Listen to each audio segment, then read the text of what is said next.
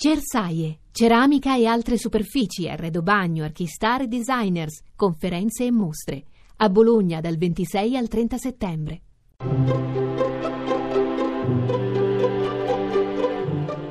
Il pensiero del giorno.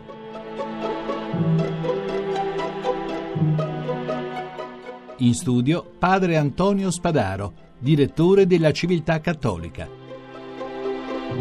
Adesso ci sono delle applicazioni per i telefonini che cercano di aiutarci a dormire meglio, a fissare e programmare lo spazio del riposo. Ci avvisano persino quando è bene che andiamo a dormire, non solamente quando vogliamo essere svegliati. Una delle esperienze più delicate e fondamentali della nostra vita è il sonno, il dormire. Difficile programmarla perché è un'attività libera che ci ispira uno spazio estraneo alla rigidità.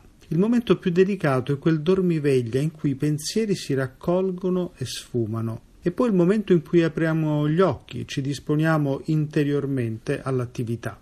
La nostra vita ha spesso ritmi ansiogeni, bisogna fare pace con quest'ansia. E forse il modo migliore è proprio quello di sapere che c'è un tempo della giornata che è e deve essere di pace, che è imprevedibile, che elabora i contenuti delle nostre giornate come un laboratorio fotografico. Dice un salmo: Invano vi alzate di buon mattino e tardi andate a riposare e mangiate pane sudato. Il Signore ne dà altrettanto a quelli che ama mentre essi dormono. No, non c'è ingiustizia in queste parole, non è un invito alla pigrizia, è invece un invito a capire che la vita diventa sterile se la nostra giornata non ha spazi di gratuità, libertà, creatività. Cominciamo da oggi.